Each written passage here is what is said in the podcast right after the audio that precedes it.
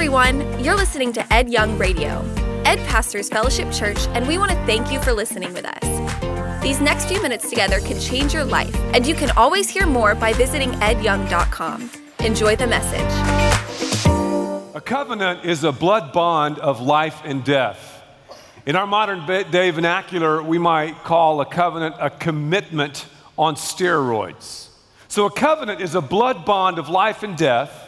Our culture would say it's a commitment on steroids. The word covenant is used throughout the Bible.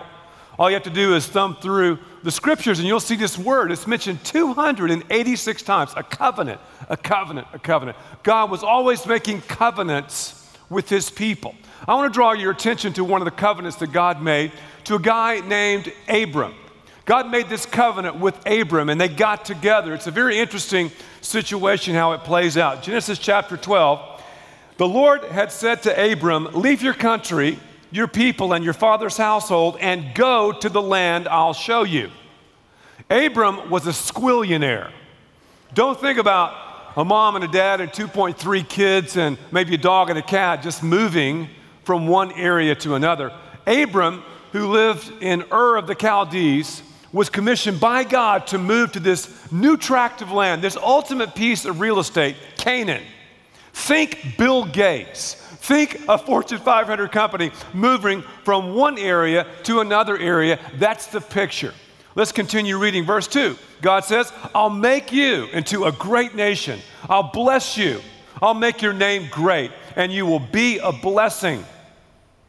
I will bless those who bless you, and whoever curses you, I will curse. And all peoples on earth will be blessed through you. What does this word blessing mean? Blessing means to be on the receiving end of the supernatural favor of God. Genesis chapter fifteen, verse eight, Abram asks a question that we would all ask. Here God is telling him to move.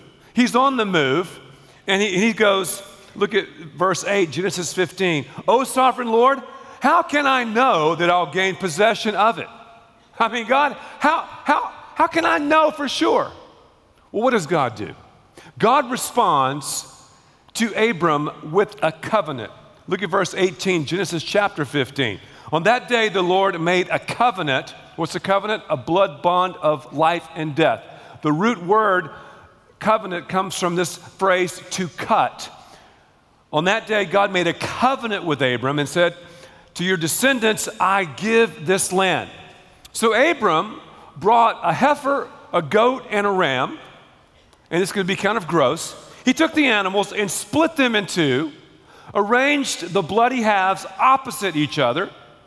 God walked through the bloody pieces of the animals, taking the initiative in the covenant. God said, Abraham, I'm going to pour out my supernatural favor on your life. I'm going to bless you. I love you unconditionally. I am going to make your name great, and you're going to be just a huge difference maker. I'm going to keep, God said, my end of the deal. I'm in covenant with you. And then Abraham went into covenant with God. God cut a covenant with Abraham. He was the initiator. Now, did you notice what I did? First, I called him Abram. And if you were paying attention, you said, wait a minute, you first were calling him Abram, and now, Ed, you're calling him Abraham. Say Abraham with me. Abraham. Before the covenant, his name was Abram. After the covenant, Abraham. What happened? Well, if you know anything about the Hebrew language, the word, the phrase, ha, Abraham, symbolizes the breath of God. Thus, after Abram had this covenant going on with God, he had the breath of God on his life. Be careful how you pronounce that because you might spit on your neighbor's back. But Abraham, the touch of God was on his life. He was in covenant with God. A covenant means a blood bond of life and death. It means to cut. Now, fast forward, if you would, over to First Samuel. First Samuel chapter eighteen, verses three and four. We're going to talk about another covenant. Jonathan, the Bible says, verse three, First Samuel eighteen, made a covenant with David because he loved him as himself. Jonathan took off the robe he was wearing, gave it to David along with his tunic and even his sword, his bow, and his belt. Well, that's interesting. Back in this day, covenants occurred often. David and Jonathan exchanged robes. That illustrated the fact that they were becoming one. They also exchanged belts. That illustrated the fact that they were helping one another with their weaknesses. They exchanged weapons. That paralleled the fact that they were going to fight each other's enemies. Then they took an animal, you guessed it, cut the animal down the middle, arranged the parts of the animal opposite one another. They got back to back, and they walked through the bloody halves of the animal in a figure eight, illustrating the eternal nature of the covenant and also saying to God, God, if we break this covenant, you do to us what we did to these animals. It was called the walk of death. Put that in your frontal lobe, the walk of death. Then after they did the walk of death, they took one another's names. And then on top of that, they made a public pronouncement. Hey, we're in covenant together, a blood bond of life and death. Covenant means to cut. Then they had a covenant meal. A covenant, don't miss it. A blood bond of life and death. We live in a contract crazy culture, don't we? You have to sign a contract to do anything. If you want a cell phone, sign a contract. If you want DirecTV, sign a contract. If you want to lease a car, sign a contract. If you want to get married, sign a contract. How good are contracts? How good are they? Contracts are unique because basically they say, if you keep your end of the deal, I'll keep mine. The moment though I don't feel like you're doing what you need to do, I'm out. I'll rip the contract up. What good is a piece of paper, we say. We live in a contract crazy culture. Affidavits and stipulations and fine print and prenuptial agreements. If you keep going on down the food chain, you find a bunch of lawyers. I love lawyers, but the reason we have lawyers is because we don't keep our word. We have a hard time with that. We see everything as a contract. What is a contract? Let me read you the definition. There's three of them. Number one, an agreement between two or more parties, especially one that's written and enforceable by law. Number two, the writing or document containing such an agreement. Number three, marriage as a formal agreement. How good was their marital contract on the short film? The recent stats are out. sixty-seven percent of all marriages end up as relational wreckage. What if your cell phone did not work sixty-seven percent of the time? What if your T V didn't work sixty-seven percent of the time? What if your car didn't start sixty-seven percent of the time? We, we go into marriage planning for failure. We go into marriage planning for divorce. I think it's great that we've finally understood that men are from Mars and women are from Venus, and it's great that we can speak those love languages and know about his needs and her needs and watch episodes of Doctor Phil and Oprah. But it doesn't take a rocket scientist to figure out it's not working. This contract mentality is not doing the deal. You keep your end, I'll keep my end, and if I feel good about it, then I'll stay in the deal. But the moment you do something that I don't like or I feel this way or that way, I'm out. I'm bailing. I'll throw in the towel.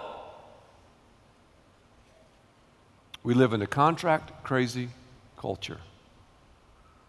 Is marriage really about a contract? No. Marriage is about something else. Marriage is about something deeper, more profound. And it's been my prayer over the last several days that, that when all of us exit from this worship center, we would understand the foundation of marriage. We would understand what marriage is built upon. We would understand that marriage is not about a contract, it's about a covenant. Because once we grasp the richness of the covenant, then that will give us the energy and the octane and the power to be the kind of husband or the kind of wife that God wants us to become. So keep the covenant. Keep the covenant. A contract is all about loopholes. A covenant is all about loyalty. A contract, we're always looking for a way out. A covenant, we're looking for a way through. A contract is about feelings. A covenant is about faith. A contract is selfish. A covenant is selfless. Just for a second, let's use our imaginations. Now, for the men here, it'll be tough because I want us to picture a wedding ceremony, just for a second, a wedding ceremony. Guys, a wedding ceremony. Think back, way back, back, back, back, back, back, back to when you got married. For me, it was almost twenty-four years ago in Columbia, South Carolina. Think about that, that whole wedding deal. I've had the opportunity to officiate hundreds of weddings. One day I'm going to write another book, and I'm going to write this book on crazy wedding stories. I've got some of the craziest wedding stories you've ever heard about. Anyway, when most of us go to a wedding, what do we do? What are we thinking? We're sitting there watching everything, and here's what we're thinking. We're going, man, she's gained about fifteen pounds, hasn't she? Can you believe she tried to get into that dress? I wonder how much this thing cost. I wonder where they're going on their honeymoon. Have you heard about her ring? Oh, I would never, oh girl, I would never use those colors. Those are hideous. I mean, that's what we're saying. That's what we're thinking about during a wedding. But let's think deeper. A wedding is not just a ceremony. A wedding is a covenant. It's a ceremony that symbolizes a covenant. It's also a ceremony that's all about a covenant. Because when a man and woman become husband and wife before God and some friends, they are cutting a covenant. It's a blood bond of life and death. Some are going, whoa, dude, you mean you mean I did that when I when I got married? I didn't I didn't realize I was doing that. But you did it. I did it. We made a covenant, a blood bond of life and death. So again, you got the picture of the chapel, the sanctuary where your wedding took place. Why do we have an aisle usually in a wedding? Have you ever thought about that? Why does the bride walk down the aisle? That's the walk of death. That's what it symbolizes. You ever seen a wedding runner? Those things are cool. Why do we have those? They symbolize, well, I'll tell you what they symbolize. You remember when, when Moses was in the very presence of God? God said, Moses, take off your shoes, take off your tivas. You're standing on holy ground. That's what the wedding runner illustrates. This is a covenant, a blood bond of life and death. The man and woman, the bride and groom are standing on holy ground. Why do the parents have a prominent position in the wedding ceremony, this covenant ceremony? Because they pay for the deal? No. They have a prominent place because they're giving their blessing to this covenant. They're saying, we're not going to manipulate, we're not going to coerce, we're not going to stick our nose in this marriage. The cord has been cut. This is a new home, but we're agreeing together with this commitment on steroids. Why does the father of the bride walk the bride down the aisle during this walk of death? That's a A pretty good question. We'll go back to the book of Genesis. God walked down the aisle literally and gave Adam his bride, Eve. The hands are joined together in a covenant ceremony. That shows that you've got oneness going on. Two, becoming one. The pastor represents God because in a covenant, it's a three-way deal. It's a man, a woman, and God. You know, the groom usually walks into the chapel first. He kind of just walks in and just stands there, you know.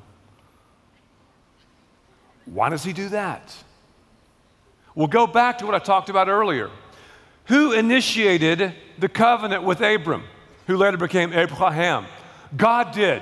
God initiated the covenant. He did the walk through the bloody parts of the animal. He stepped up and stepped out. And the man is the one who popped the question. The man was the one who romanced and finally said, "Will you marry me?" The man stands and waits for his bride.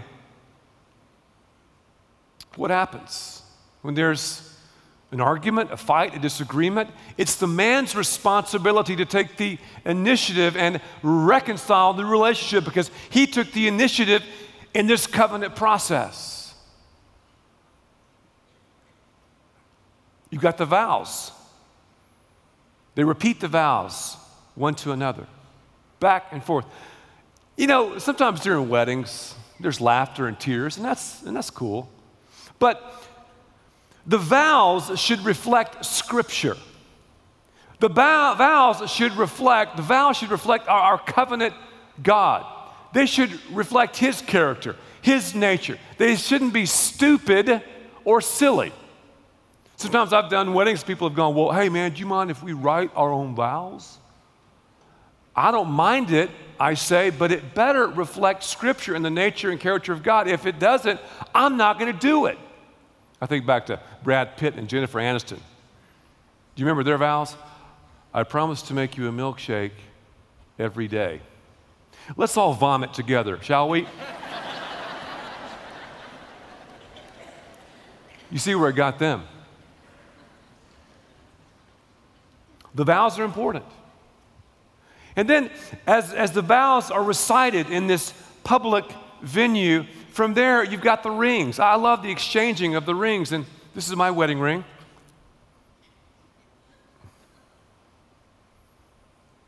It's gold and has a little bit of silver. It's a circle, no beginning, no ending. It's made of pure stuff, the real deal, and my love for Lisa is pure. It's the real deal. When I take it off, am I still married? Yes. Some are going, "Well, I don't know." Yes. It's an outward symbol of an inward commitment. It's the covenant symbol.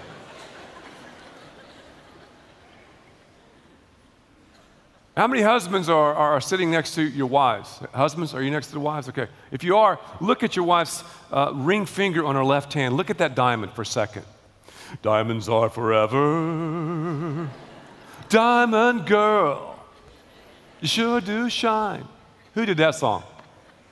Seals and Croft. I saw them in concert a long time ago. They're a little bit strange, but I enjoyed the concert.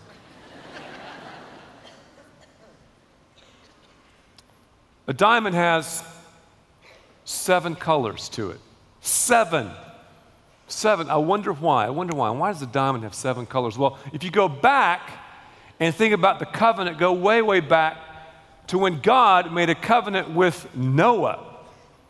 After the worldwide flood, God said, "I'm never going to do the worldwide flood thing again, and I'm going to put a rainbow in the sky to mark this covenant." Take a wild stab at how many colors are in the rainbow. I hope you're connecting the dots now. You, you see the power here. You see the covenant. You see the blood bond of life and death. Well, man, I, I, I was doing a lot when I did that, man. the walk of death, and I, I came into the into the chapel first, and we joined hands, and, and the vows and the rings. Well, maybe you had a unity candle in your wedding ceremony, which is a covenant before God. Maybe you did that. A unity candle, you normally have three candles on this candelabra, and then one in the middle. The one in the middle is not lit. The two on either side are lit, and then the bride and groom take the lit candles, you know, light the one in the middle, and then blow out their candle. And what are they saying here? They're saying, I surrender my stuff, my feelings, my desires, my needs, and we become one. And that's the beautiful thing of, of, of the covenant. In the covenant, it's not like, well, I need this, or I need that, or man, what about this or that? In a covenant, we're thinking about the other party's needs. Unconditional love, commitment on steroids. One time I did this wedding, and I'm gonna put this in my book, and this wedding was full of bodybuilders. Everybody in the wedding party, men and women, bodybuilders. And I love bodybuilders, but these people were like huge. Do you know how many bodybuilders it takes to screw in a light bulb? Two. One to screw the bulb in, the other one to say, man, you look big, you look big, man. So these bodybuilders were standing there. I mean, I was in their shadow. They were dwarfing me. And, and, and you know, so I went through the vows and the rings. The rings were like this big. They were unbelievable. So then I said, they were, they were a little bit nervous, and under my breath, I said, okay. I said, okay, now I want you to go and light the unity candle. They were like, okay. So they turn.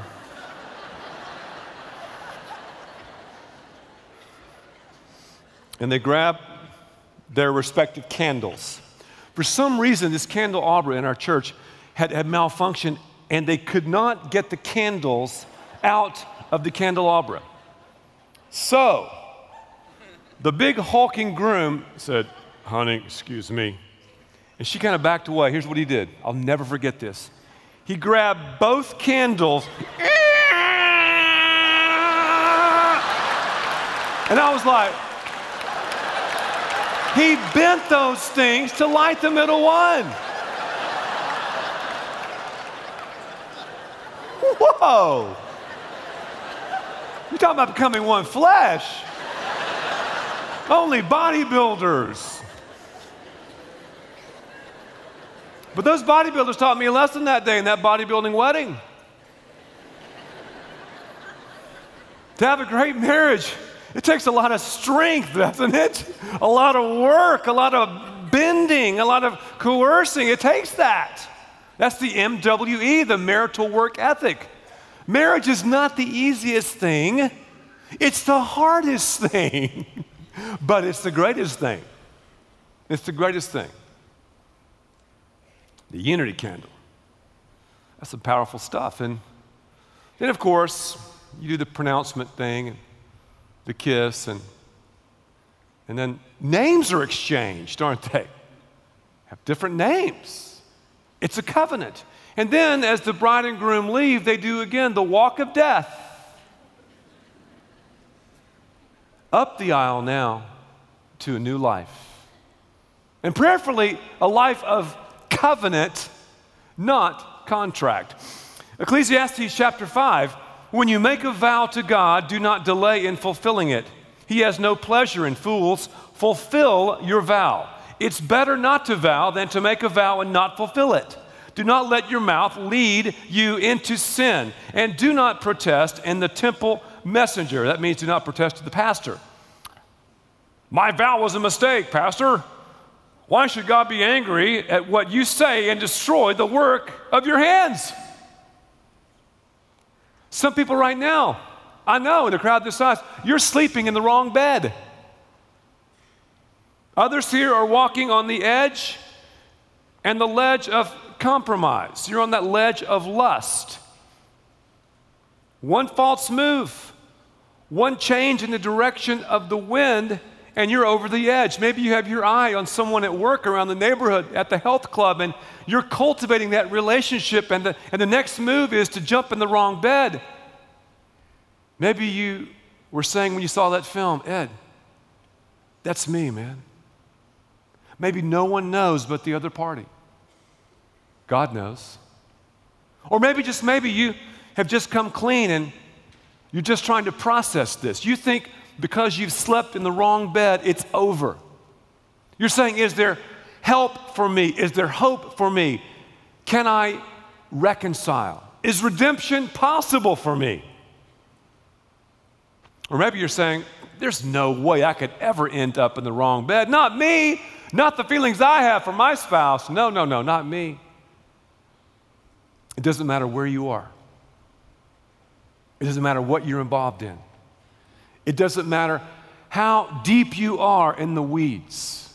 It doesn't matter how far you've fallen off the edge and the ledge of lust. It doesn't matter how many wrong beds you've slept in. The good news is this: God wants to move you from the contract to the covenant. He wants to move you from the wrong bed into the right bed. He wants to move you from the ledge to making wise choices and decisions about covenant marriage. And over the next several weeks, that is what we're going to talk about. How do I move to real redemption and reconciliation? How do I move to a true purpose-driven relationship with my spouse? How do I do that? Jesus has romanced you and me. He's dated us. He's popped the question, will you marry me? He's done the covenant work. He spilled his blood on that rugged cross for your sins and mine. In Mark chapter fourteen, he said, "This is my blood of the covenant, which is poured out for many." Once I get into covenant with Jesus Christ by simply saying, Jesus, I turn from my junk and my sin and turn to you. Once I respond by saying, I do, what happens? I'm adopted into the family of God. I'm connected with Christ. I have a new name. My name is Ed Young, but because I'm a Christ follower, it's really Ed Young Christian. And if you said, I do to Jesus, the same is true in your life. We serve a covenant God who is all about covenant relationships. So as we leave this place, I challenge you to think about the implications of the, of the covenant.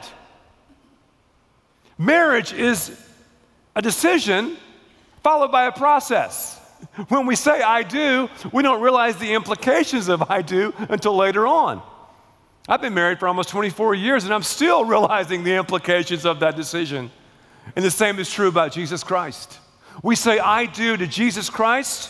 It's a decision followed by a process, and we realize as we grow closer to Him, the implications of that decision. eighty percent, eighty percent of marriages will deal with adultery, if we believe the numbers. eighty percent. Covenant is a blood bond of life and death. It's a commitment on steroids. Let's live out those implications in all that we're about. Father, thank you for this message. I pray that no one during this time would move or stir because you're doing business in our hearts and lives. Father, so many here have been looking at marriage as a feeling. We've been looking at marriage as a contract. We've been looking for loopholes, trying to, trying to find a way out. We've been doing this whole selfishness thing, but today, Father, you've shown us it's all about loyalty.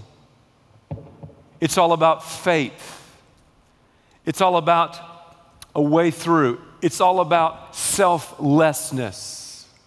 God, I thank you for your blood bond of life and death. I thank you for commissioning your Son, Jesus Christ, to die a sacrificial death and rise again.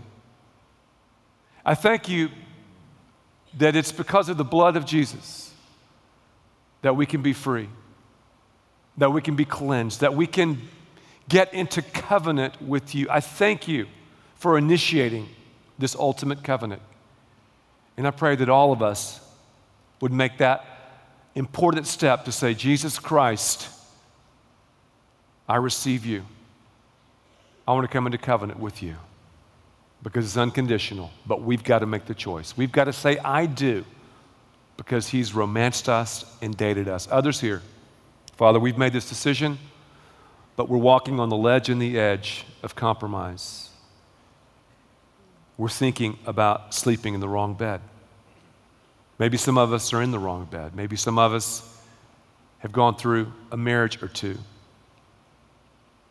Today, we can start afresh and anew as we understand the implications of covenant, this blood bond of life and death. Thank you for listening, and thanks to all who give so generously to this ministry. It's because of you that we can continue this show and equip people with the hope of heaven. You can click the link in the description to support the show or visit ed young dot com. There you can also be resourced with bonus content for free, including a daily devotional. We also encourage you to share the message today with those around you. Thank you again for listening. God bless.